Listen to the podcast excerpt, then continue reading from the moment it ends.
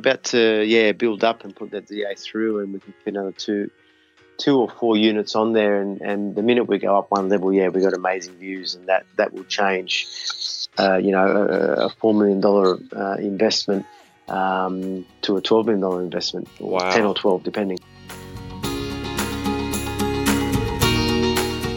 This is Property Investory, where we talk to successful property investors to find out more about their stories, mindset, and strategies.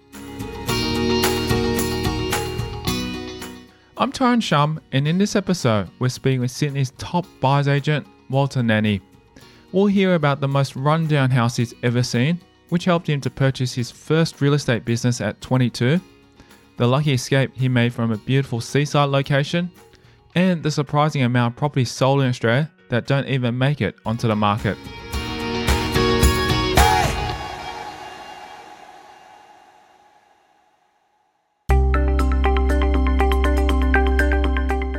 Nanni has been working as a real estate agent since he was 20 years old, after being inspired by the men he saw around him who owned up to 20 properties.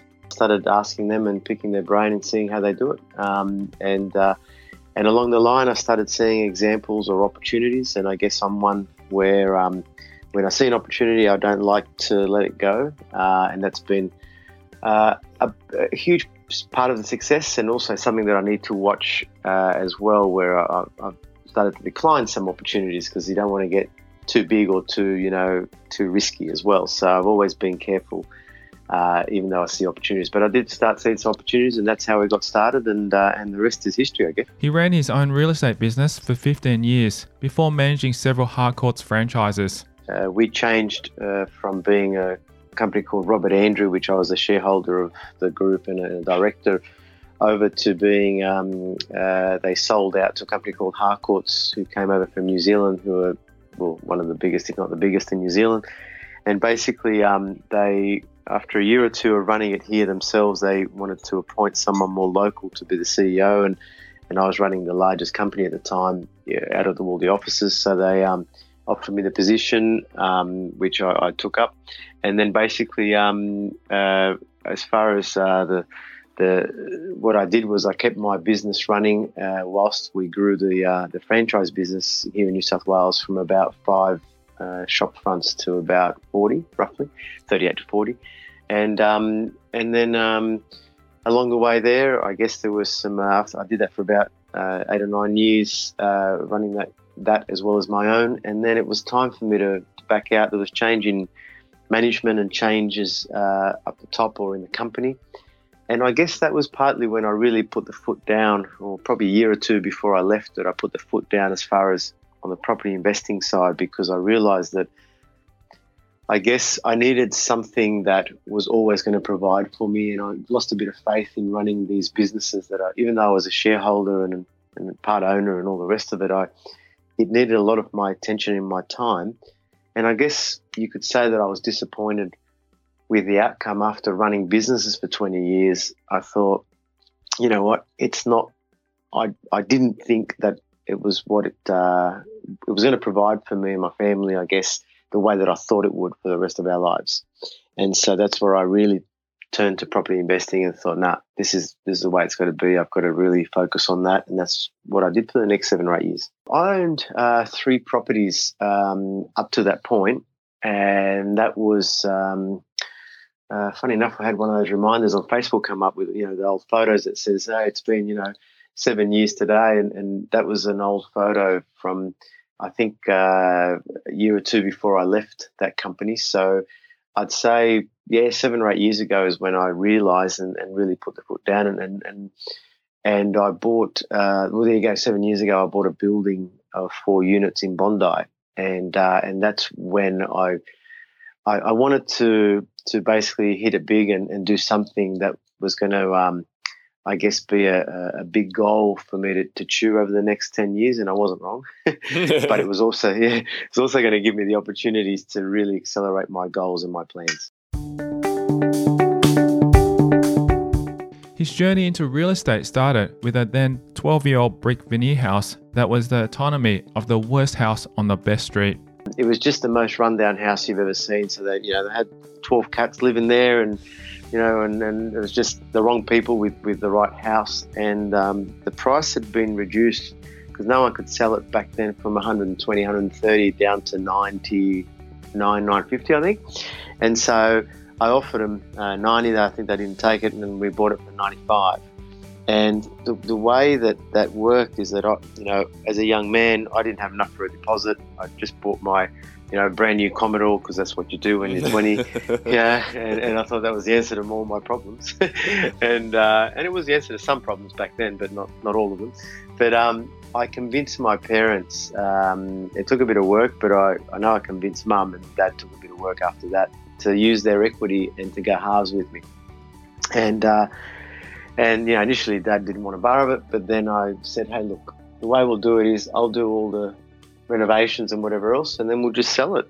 Um, and then uh, I reckon this thing will be worth 150, and we'll get our fifty thousand dollars. And um, they had a mortgage of seventy-five thousand, uh, which is, uh, oh sorry, mortgage of sixty thousand. Their home was worth seventy-five, is what they paid for it after deposit and so forth. They owed sixty thousand, and um, and basically they were faced with a 25 year mortgage, you know. And I said, well, that's crazy. Mm. Um, what you want to do is we'll do this, and I'll give you the 25 grand, and that'll cut half of it off, you yep. know.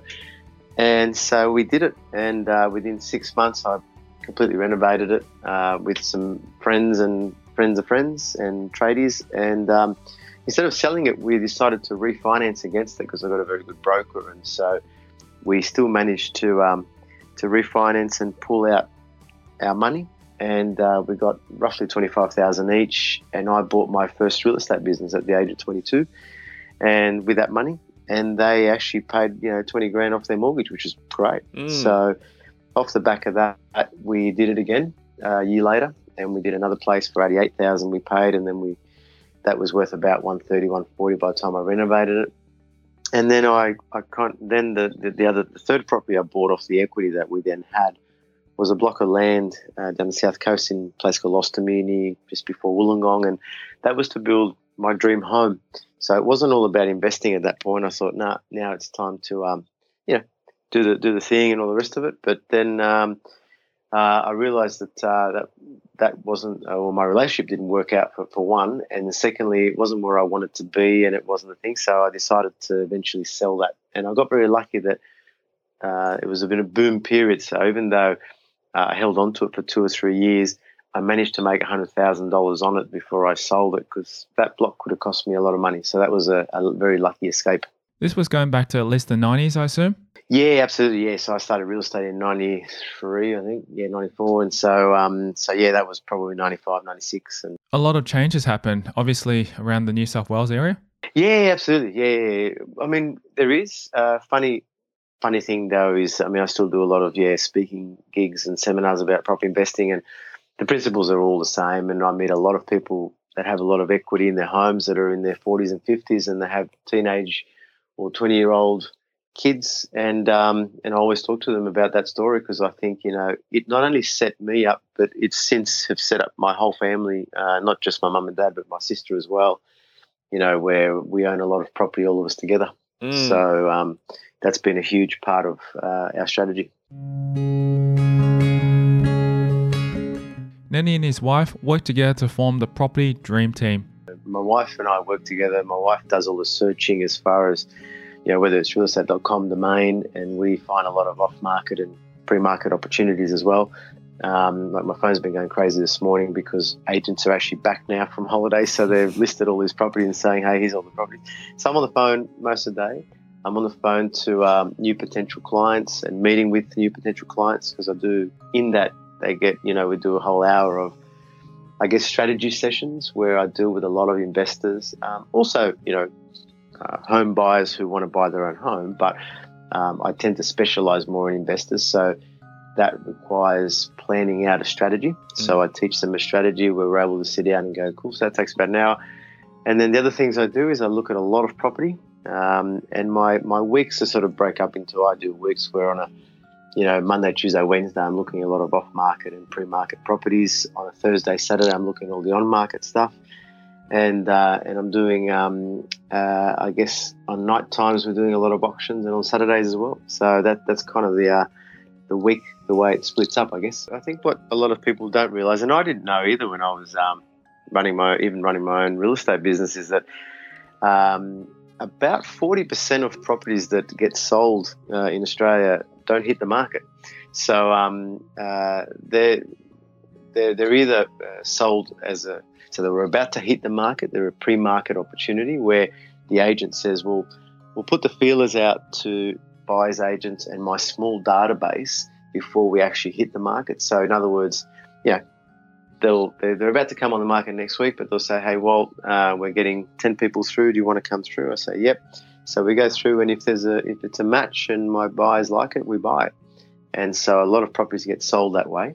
Um, and part of the reason they do that is just to get a good feel for, especially as a, you know, the agents want to know what they should be quoting for that property. So getting 10 people through, they get a bit of a feel so that it's a soft launch, I guess.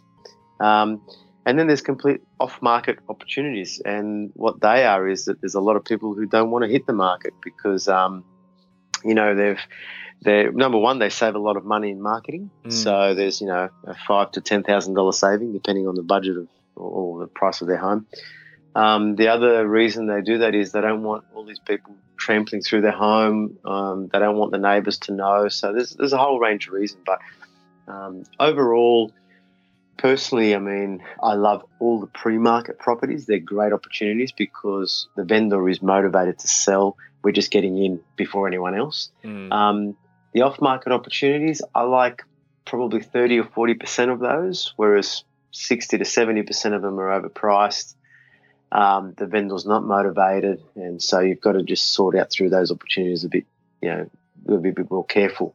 But they're, they're, you know, at the moment as a company that I work for, Cohen Handler, who are the biggest agents in, in Australia, we're buying 43% uh, currently uh, off and pre-market. So it's you know, huge numbers. We've got an offer come through today, and uh, they went through the very first open on Saturday uh, the agent's a mate of mine. Look, my my relationships are what is very important in the marketplace that I that I work in, and so funny enough, I just bought off the agent uh, in December as well. So hopefully we're going to do another deal uh, today or tomorrow on another property that he's got, and um, and it's like I said to my buyer, you know, ten minutes ago, it's it's it's a quick game. So once we're in, we're in, and the less buyers that get to see it, the better. Mm. So even though this one wasn't pre-market, it was actually on the market there are only a handful of buyers there, so we shouldn't have too many dramas in wrapping it up. And the job that I need to do, obviously, as a buyer's agent, is make sure that uh, the value is there that we'll make fifty or hundred thousand dollars on on this purchase. If we can't, then we'll just move on to something else.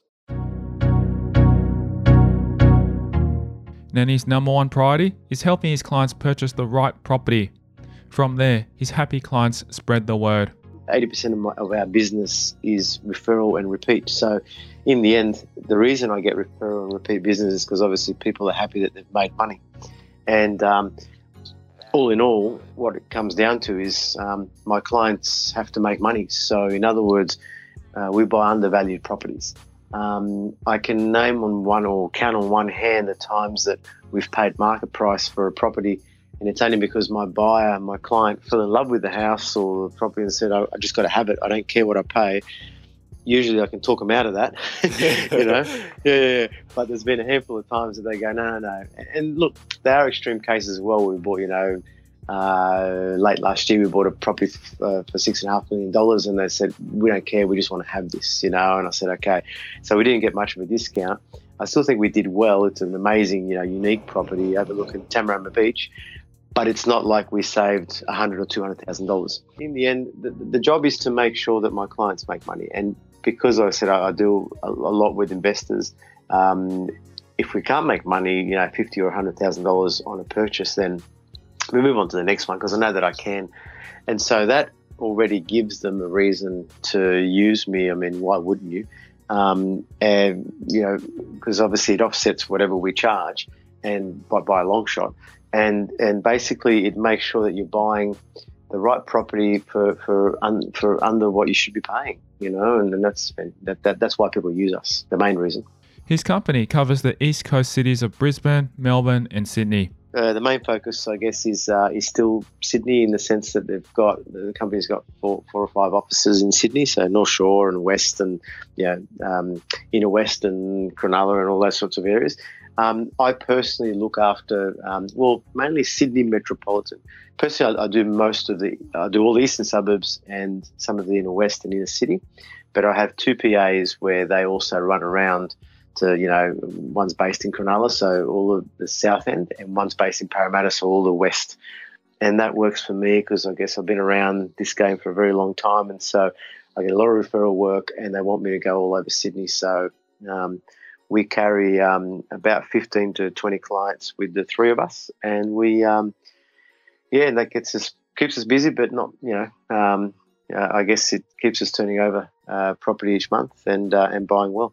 He brought his longtime friend and mentor to work with him at Harcourts, who then encouraged him to set and achieve bigger goals. He owns a very large portfolio, and he asked me the question, um, you know, seven or eight years ago, saying, "What's your strategy with owning these uh, these investment properties that you've got?" And I said, um, "I don't, I don't really have a strategy, uh, or I guess my strategy was that um, I keep doing what I did before and just." Um, because I'd owned the home with my parents, I found that uh, we're just getting ahead, and I could pay off my own home eventually, and that was that was it for as far as the strategy. I just wanted to pay off my own home, and he said, um, "That's good. You know, that's better than most, um, but it's still not." You know, you could do a whole lot more. I mean, you're a young man, you, you haven't reached 40 yet, and you could do bigger goals. And I thought, yeah, cool. So he asked me the question and he said, um, So, how much money do you need to live on each year if you didn't have to pay your rent or a mortgage. And uh, first I thought, what the hell is he talking about? I have no idea. You know, I mean, we earn what we earn, but I don't know. He said, well, can you survive or are you happy to be earning $100,000 a year uh, if you didn't have to pay rent or a mortgage? And I said, yeah, oh, hell, that, that, that, that, that's awesome because if I didn't have those expenses, then I could still travel overseas each year, um, you know, have dinners out, uh, obviously run your household, pay electricity and all the bills and food, and be happy days because I have a lot of spare time. And he said, Well, all right, let's work on $100,000. He said, How many properties do you need to own in order for you to have $100,000 worth of income? And again, I thought, I have no idea. So we started working out of my properties what they're roughly bringing in per annum, and the answer was $25,000 each. So very quick mathematics. We went, well, if I had four of those, that would give me $100,000 worth of income per annum. And he said, yep, cool. And then he said, well, how many properties would you need to buy in order to own four outright? And, or sorry, five, because you've got to have one to live in. And I said, well, I don't know. Is this a trick question? He said, no, it's not. But you've got to understand that he said, look, you've been around now for, you know, uh, back then it was probably 15, 16 years in the business, and he said, "You've seen two two boom periods, you know, two cycles of a of a cyclical marketplace. In other words, something that repeats every seven to ten years." And I said, "Yeah," and he goes, "Well." Um, every time it goes through seven to ten years, it doubles in price.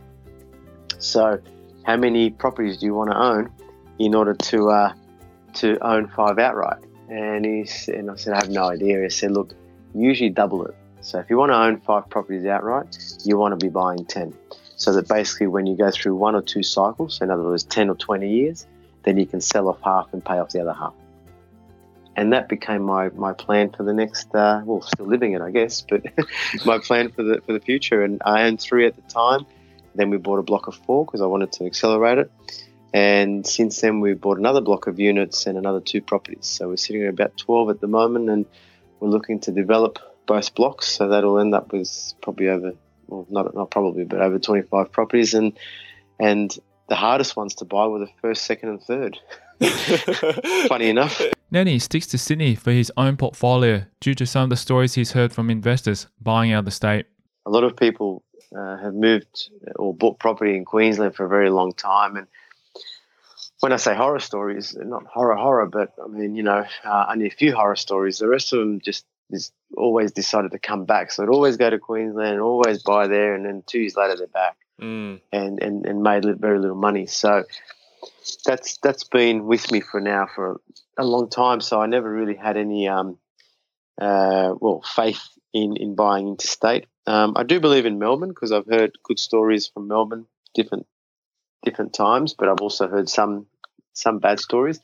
I guess what I learned since then, because I started, uh, I guess, investigating a bit more about interstate, because you know, as I speak at a lot of expos and conferences, I hear other speakers speak about how they should buy in, you know, Melbourne and Brisbane and all that. And when when experts sort of wrote Sydney off, wrote it off last year, they were all saying go to Brisbane, go to Brisbane. But I started uh, thinking a bit harder about that and reading some more articles about it. And what it made me realise is that um, Sydney and Melbourne have the most population growth each year, uh, led by Sydney, but followed closely by Melbourne.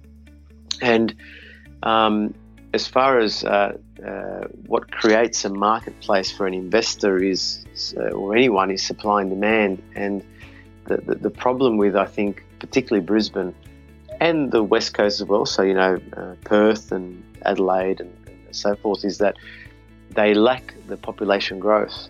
And so, without population growth, you don't have demand.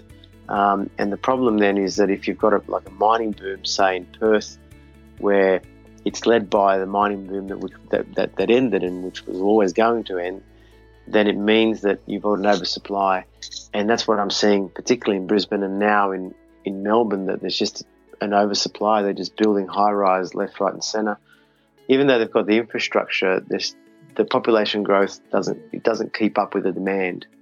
Uh, sorry, sorry, the the the the, the, the supply. Yeah. The supply. Yeah. Sorry. and so yeah, and so that that's the problem, and this is the problem that Sydney will face this year, I think, as well. That you know we. It always happens at the tail end of the boom. Mm. What finishes the boom is an oversupply, and that's what you're about to see in Sydney as well. But it hasn't been that case just because of population growth and the Chinese buying in, in Sydney has been so that the demand has been far outweighing the supply. Yeah. Um, and that's why I, I, I haven't and I don't see myself ever leaving Sydney.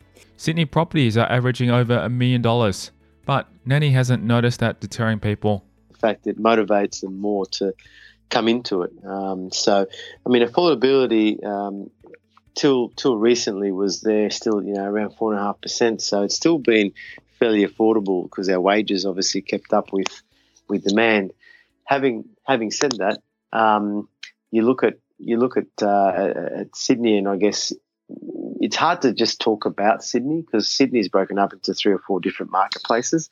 Um, and so, whenever you hear reports of Sydney, you've got to think, well, hang on, what's driving that? So you've got the east, you've got the blue blue ribbon areas of the North Shore, and that, and then you've got the other tiers that are working alongside, um, and then you've got the west. So there's a lot of different marketplaces happening in different demographics.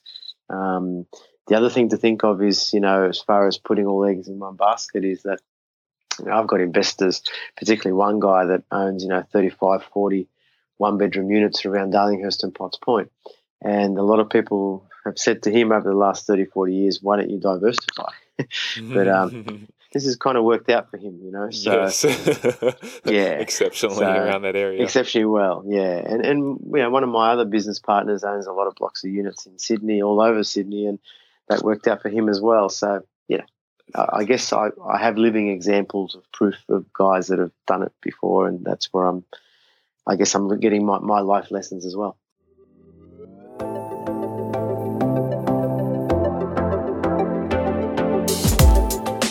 Coming up after the break, Nanni delves into how important his Bondi property is to him.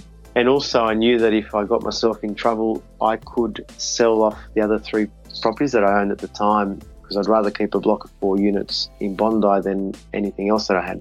He shares the thrilling story of how he landed the units. I rang my broker uh, as soon as I saw the auction sign because it was in 20 days, and I said, um, "Hey, what do you think? Can we get this done?" And he said, "Oh man, you know, I'll do my best, but I don't know. You know, I don't know if I can get it done in time." He reveals the way he sees some people's approach to life and why it isn't the best way to go about life. I find that a lot of people are more reactive to life and the world as opposed to proactive. And whereas I like to be, you know, I've run a business for a long time, so you have to be um, thinking about where you want to take that business. And that's next. I'm Tyrone Shum, and you're listening to Property Investory.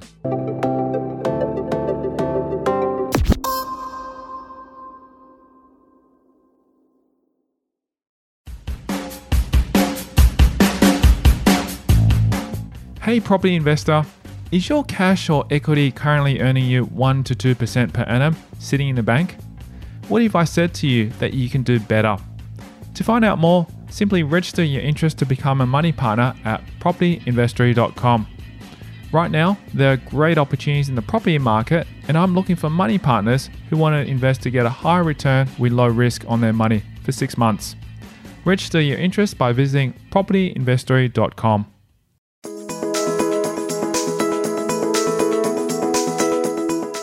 Nanni is cautious as an investor, which has helped him avoid making any major mistakes. I think that the lowest of the low was probably that block of land where you know things didn't work out for me, and then um, I also found out that um, uh, th- this land is sort of on, on, a hill and it overlooks the ocean. Be- beautiful part of the world. It's just that because of that, I hadn't done any research. I mean, I was a young guy, and apparently there was um, like a, below it, uh, like in the ground, was like a natural water um, sort of easement running down the bottom and uh, underneath it, and so it meant that for me to build on it, I'd have to really spend a lot of money doing that. Um, so had I started, you know, I, I did get plans approved, um, but had I started to actually hit the button and build, that could have really been a, a tragic uh, thing to do because it, you know it would have sucked a lot of cash and a lot of capital. Um, still to today, I still drive past that block from time to time, and no one's built on it. And I think okay. it's because of that reason. Yeah, yeah, yeah, yeah. And and besides that, there were other problems that you know even one of the neighbours had built his house on uh, was encroaching on that land as well. So it had a lot of challenges, a lot of problems that I just didn't see at the time and know and, and did enough homework to and I bought it. So I just saw the views of the ocean and went, yeah, this is beautiful, but had a lot of problems. So I was very lucky to, to duck away or get out of that. And it was because I decided I didn't want to live there anymore. It wasn't so much as a bad investment. And then what really cemented my decision to sell it was that I thought, well, um, you know, it has got these other challenges. Um, maybe I just just get out of this and take my hundred, uh, which I thought I'd sort of make around a hundred and, and run, and that's what happened. But I, besides that, I've always been um, very cautious. Like even when I bought the block of units in Bondi, I knew that uh, that building has subsided, so I've had to underpin it. it cost me, you know, sixty, seventy thousand to do that, and that was risky. But I knew that the the uh, I was very calculated risk in the sense that um, I, would spoken to a structural engineer he said, yeah, tops $100,000 to underpin it. Um, not that it will be 100%, but it will be livable and you'll be fine with that investment. And I thought that's fine. I can handle a $100,000, you know, loss into it because I bought it for a lot under what, mm. a lot mm. under value, whatever it was worth. And also I knew that if I got myself in trouble, I could sell off the other three properties that I owned at the time because I'd rather keep a block of four units in Bondi than anything else that I had. Underpinning just means that they dig uh, holes, um, they, they dig all the way around the footings and they literally pour concrete into the ground surrounding it. So they give it bigger bigger shoes, I guess. Oh. And they um, they drill into your footings and they put steel rods and the, the, the new concrete um, attaches itself to give it um, just bigger footings. That's basically what it means. So it's now sitting on a, a massive uh, uh, ton of concrete that's sitting underneath the building.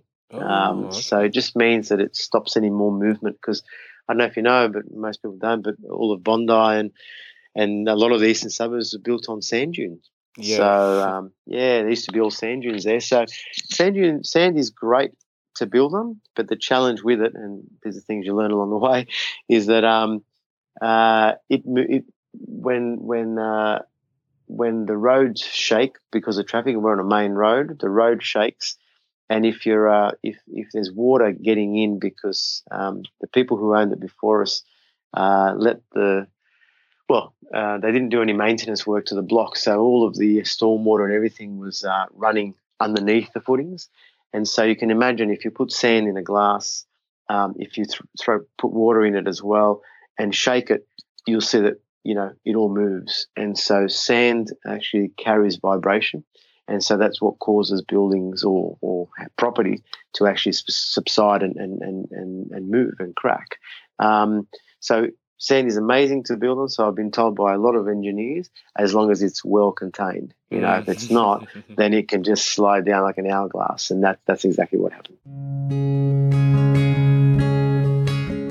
And also, Bondi has fantastic views of the ocean. The good thing is, look, we're about to yeah build up and put that DA through, and we can fit another two, two or four units on there. And, and the minute we go up one level, yeah, we got amazing views, and that that will change. Uh, you know, a, a four million dollar uh, investment um, to a twelve million dollar investment, wow. ten or twelve, depending. Yeah, and that, that just changes the, the whole dynamics of everything, and that, that that's pretty cool.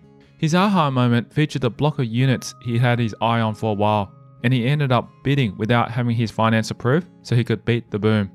It has to be the building, I mean, because that, that really changed our, our, our lives. So, the, the, the, biggest thing that happened there was that uh, I didn't have uh, finance approved at the time to buy it because what happened was um, I was traveling a lot for, for Harcourts, you know, interstate, and I and I just got off the plane, uh, caught a cab home, and I drove past, and I'd been keeping an eye on blocks of units because I knew that was going to be something that would really accelerate, you know, the portfolio and really get myself uh, on, on the right path.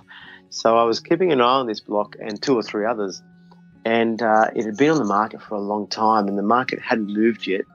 Um, my business partner and and and, and uh, mentor at the time said, uh, you know, the boom's coming in the next 12 or, or, or 24 months, and I said, yeah, absolutely. You know, it's overdue because of the GFC and other things. It just took a long longer time to get here. So, anyway, I saw that they'd slapped an auction sticker on this block, and I thought, oh no.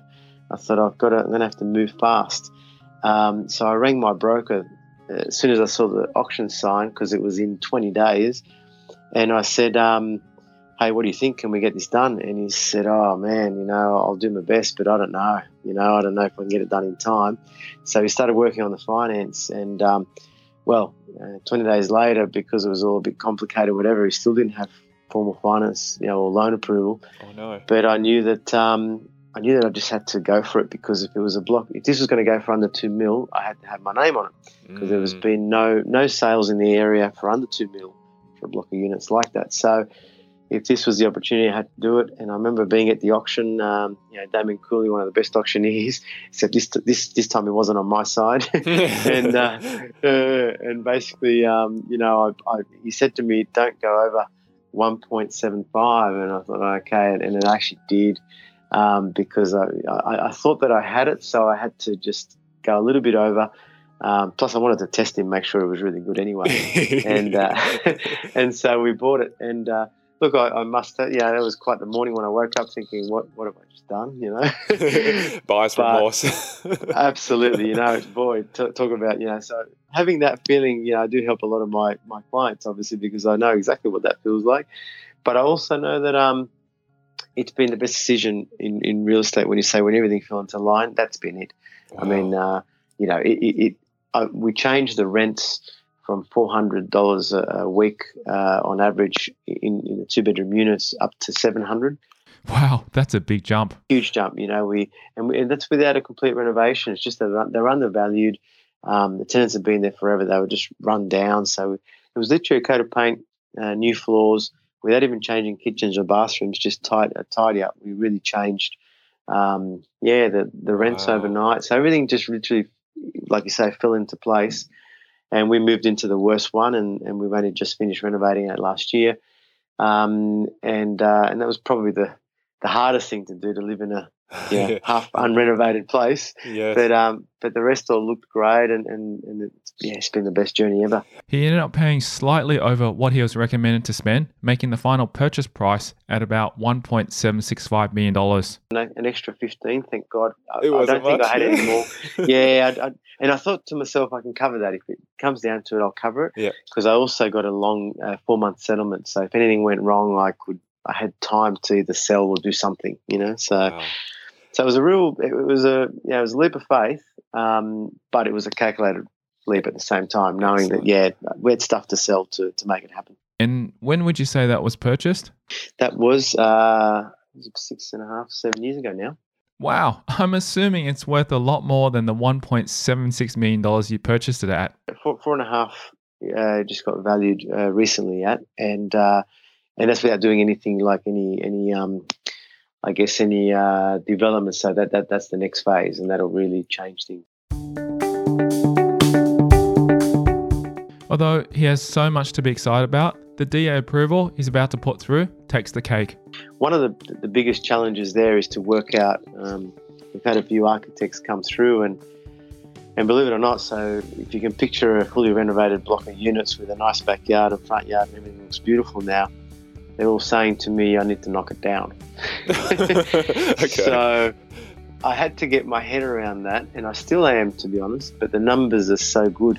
We do knock it down, but it's hard to actually ignore that. Um, so after doing all this work and doing a lot of it myself and having a lot of memories there, and you know, doing, you know, yeah, just everything's got a story to it.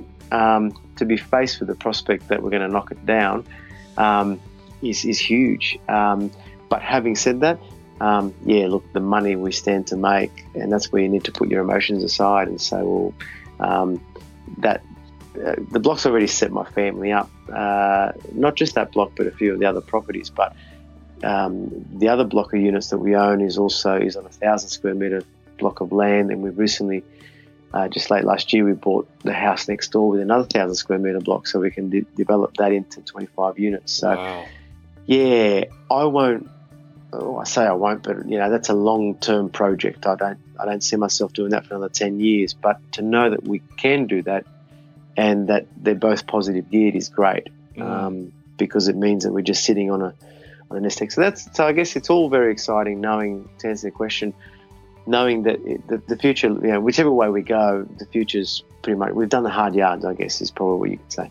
The only thing that was holding him back from investing was a lack of knowledge on what to do, and he's found he's not alone. I find that with my clients as well that there's a, there's a feeling that you've got to do something, but just not knowing what it is that you've got to do.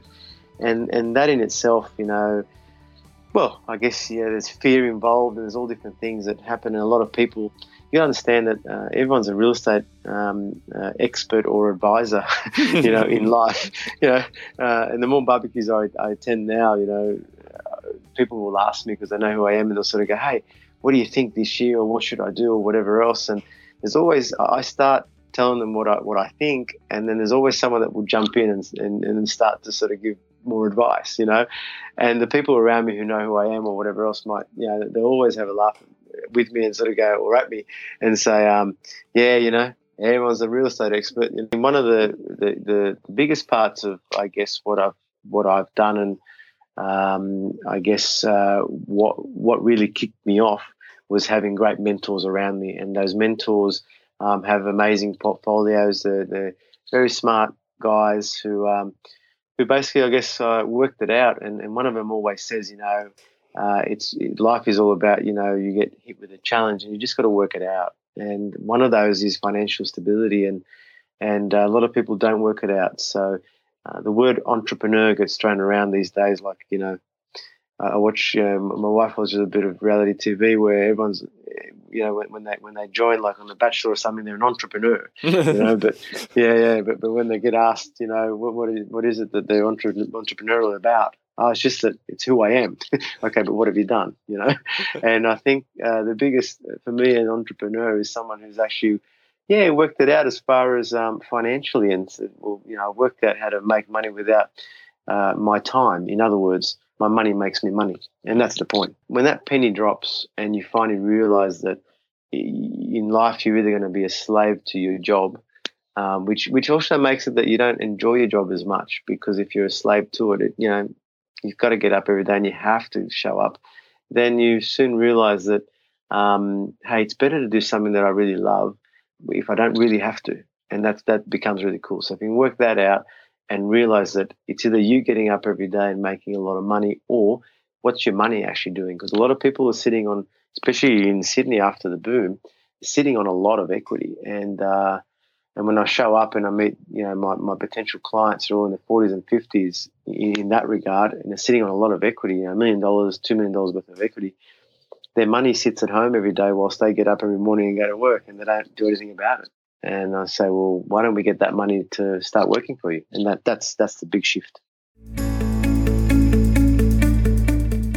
He extends the strategy that he uses himself to his clients and tweaks it to suit the individual buyer. It's typically the same. Um, it's just, um, I guess, what changes is, uh, well, depending on what they have and what their past experiences has been, have been, and also what areas they're looking to invest in. Because even though I'll say to them, you know, I think you should invest here, hey, they've got to feel comfortable, and I can only advise or suggest it's really their journey, not mine.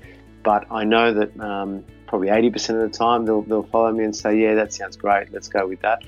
Um, the strategy doesn't change that much. I mean, you can read, I think you can read a lot of books on the subject, and, and I have, and, and generally speaking, you know, it's all about uh, being able to build a portfolio where you've got positive geared property um, sitting in it. In other words, not costing you money. Uh, generally speaking, they're all interest only. And the biggest mental shift to get around your mind is that you're not actually in the business of paying off, you know, 10 homes. You're in the business of holding those homes. Uh, and what's making you money is the boom periods. The reality is, is that um, yes, you can wait. You can do it, and um, uh, there's two key things I think that, that have worked for me. Besides that strategy, is that I fabricate my own equity by renovating. Mm-hmm. Um, so that you know that makes uh, makes it so that I get more return on each property, and it also it values up uh, for, to buy the next one. And so once I've got something that's positive geared, I've also got a lot of equity in it, so I can then use that to to keep going. So hence the hardest ones to buy the first, second, and third, but after that the rest become pretty easy. But we maintain a pretty uh, you know, high goals, like we said in the last episode, and, and, a routine of each year we renovate two or three. We do, you know, um, yeah, we do. We, we, we, we, we reinvest in it, I guess, and we're you know we're constantly adding more value so that everything values up and moves on to the next one. You know, I've heard other strategies out there, and uh, some of them is to flip. But the problem with flipping property is that I, I believe you lose a lot of money mm. in fees and costs and things, you know, and taxes. Um, so I find that you're better off keeping that equity in that home and using it for the next one. Um, the other part of that is that, um, or the other strategy that I've heard um, that kind of, well, it's been around for a while, but there's different people that have come along and um, revived it, I guess, is that instead of owning, you know, 10 properties and selling down half and paying off half, uh, they end up owning 30, 40, or 50 properties. And what they're living off is just the, they buy them only when they're positive geared and they buy them so that they're um, uh, the, the, money they're making is like you know hundred or two hundred dollars on off each property each month. But if you've got thirty of them, then obviously you've got you've replaced your income. Um, the downside of that is that um, it's not for me, so I don't tend to advise it because I find that it's higher risk, and I find that well, you just don't have the equity that, that I've got. You know, like we're on fifty percent equity, fifty percent loans. You know, we've still got you know six and a half million dollars out there, but um, we can cash in three and a half. Definitely. You know, three, mm. Yeah, so that, that, that that's the difference, and that's what uh, I guess lets me sleep at night. That's the point. It only takes one storm to come through, and then you end up in a lot of trouble. Mm. Um, and I know that there's a couple out there at the moment that are that are saying, "No, no, it's all great," but you know they've only lived uh, through one boom, and uh, and you know there's a storm always coming and you've got to out, that's what you've got to outlive. You know, any yeah. any captain can steer a ship in perfect weather. you know, that's that's the thing. So um, so I think having yeah having equity and having positive geared around you, you really, I mean, I say you can't go wrong, but you've got less chance of going wrong, and you can always sell one to to get yourself out of trouble if you had to. He reveals how important his business relationships are in the Sydney market. I'm amazed as well because I thought um, the toughest time was um, a year and a half ago when the market got really tough for about a quarter.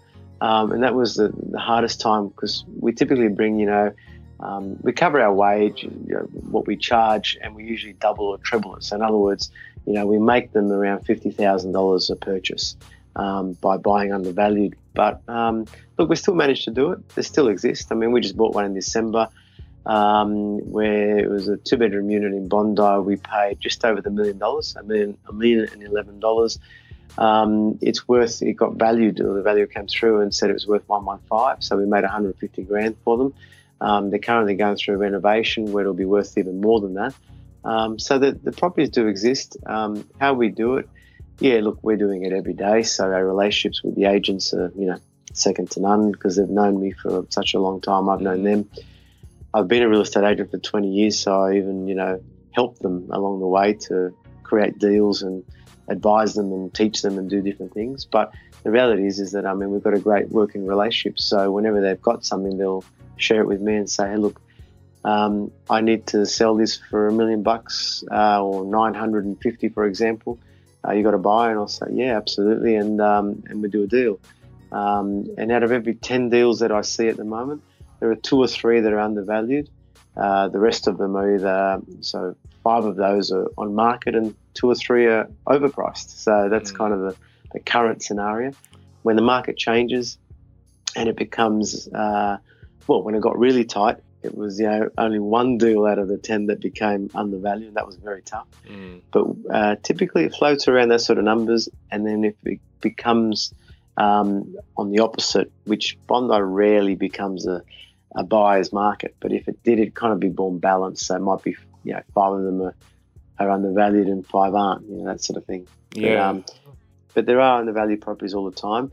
Not forgetting that the reason why people struggle to buy those, I guess, without us is that second part of that is that you got to um, you, have got to actually recognise an undervalued property when you see it. And I see a lot of uh, buyers that are my competitors. They show up and they struggle to they hesitate because they don't they don't know the market. They don't know value when they see it. So whereas I do, and I know that that's something that that I can get a good deal there, and I jump on it. I lived uh, in, in, in the east now for uh, 17, 18 years, so and I've kept an eye on the market for that long, and I've worked it for the last seven or eight years now. So um, yeah, you get to know it pretty well. Are you able to share a personal habit that's contributed to your property investment success? I'm competitive, but I like to get it right, and I guess as a habit, uh, I like to know that um, I'm in a safe place. In other words, safety or security is a big thing in part of my world. So the habits that that, that, that, I run around my my daily or weekly or monthly is um, I guess what we talked about before, which is setting a goal each year for, for the whole year and then breaking it down uh, per month and or per quarter and per month and then per week. So I run a pretty tight ship uh, and we're, we're busy people uh, both wife and I, and, and we just um, we get through the, the, the, the weeks. So every you know Sunday night, the habit that I have is that I'll sit whilst we're watching a bit of TV, but I'll actually sit and and break down and I'll reanalyze the yearly goals and I'll break down to see what has to happen this week. You know, so uh, I find that a lot of people are more reactive to life and the world as opposed to proactive. And whereas I like to be, you know, I've run a business for a long time, so you have to be um, thinking about where you want to take that business. I think that's a fantastic personal habit that anyone can really pick up because it's really just reviewing your goals on a weekly basis, not just at the end of the year or beginning of the year. Yeah, that's exactly right. Or not have goals at all, which yes. you know a lot of, a lot of people don't. Yeah, yeah. So, um, so I hope my wife's listening. Make sure send it out to her after this. I know, I know, no, but she's she's been great. But when we first met, she, uh, yeah, we only got married last year. So when we first Congrats. met, she said, wow, you do all this, you know? yeah, yeah. She was, yeah, I used to work for, for a company, but I said, yeah, this is the way, this is the way it runs. But no, she, she's, she's been great. And look, I'll tell you what, I mean, you know, uh, part of this is also having a partner alongside that is your actual partner, you know, your best friend, but also that comes along for the journey because that's where a lot of, I see a lot of clients struggle with that because one of the two will be motivated to, um, to invest and to get ahead in life. And if the other one's not, can be a huge challenge. Mm. So uh, part of that is is making sure that your goals all happen together and, and you're aiming the same way because that can be, well, a make or break deal basically. Nanni's recommendation for books on property investing is to start with the classics. I haven't uh, read uh, uh, books like that for some time. I used to read a lot of them. Um, I know that uh, probably two of the of the ones that really changed or, or, got me on the right thinking was uh, Rich Dad Poor Dad, which I know everyone talks about, but mm. it's such a good book for its time that you know the principles are still there. Um, I used to actually get up and speak about that book. That's how I first got, first got started speaking, you know, about investing because I um, I thought, yeah, this makes sense. You know, like it's all about money makes money, and uh, either that or you're making it yourself. And and uh, and I had a similar experience where you know, um, you know, we, we're blue. Know, we migrated to Australia uh, when I was eight years old, and my family came out. And and for me, I mean, my dad's a you know um, a blue collar worker, so you know, um, a tradie. So in the end, I mean, uh, my rich dad was more my, my first business partner who was my mentor as well. And, and that's how I learned how to invest in real estate. So I could really relate to that book. Um, and I still can. And, uh, and then there's uh, The Richest Man in Babylon was probably another one that, that, um, that also helped me uh, recognize that if you, you know, you've got to pay yourself first. And, uh, and the moral of that book is that basically, yeah, you've got to invest and put money aside so that, um, it uh, it money again makes money same principle and it and it just accumulates um, uh, and if you don't do that then you're, you're, doing yourself an injustice so once you get your head around uh, things like that it, it they can change your perception, uh, and it's part of the journey. And I think, especially if you're you know starting out and want to get your hands on a good book, I think that'd be great. And look, I haven't read them in a long time, so even when you ask me, I've got to think back, right? You know? but but it's funny how they stick in your mind. You can quickly just go, oh, hang on a minute. Um, but the principles are in, in your head, basically. That that's the point.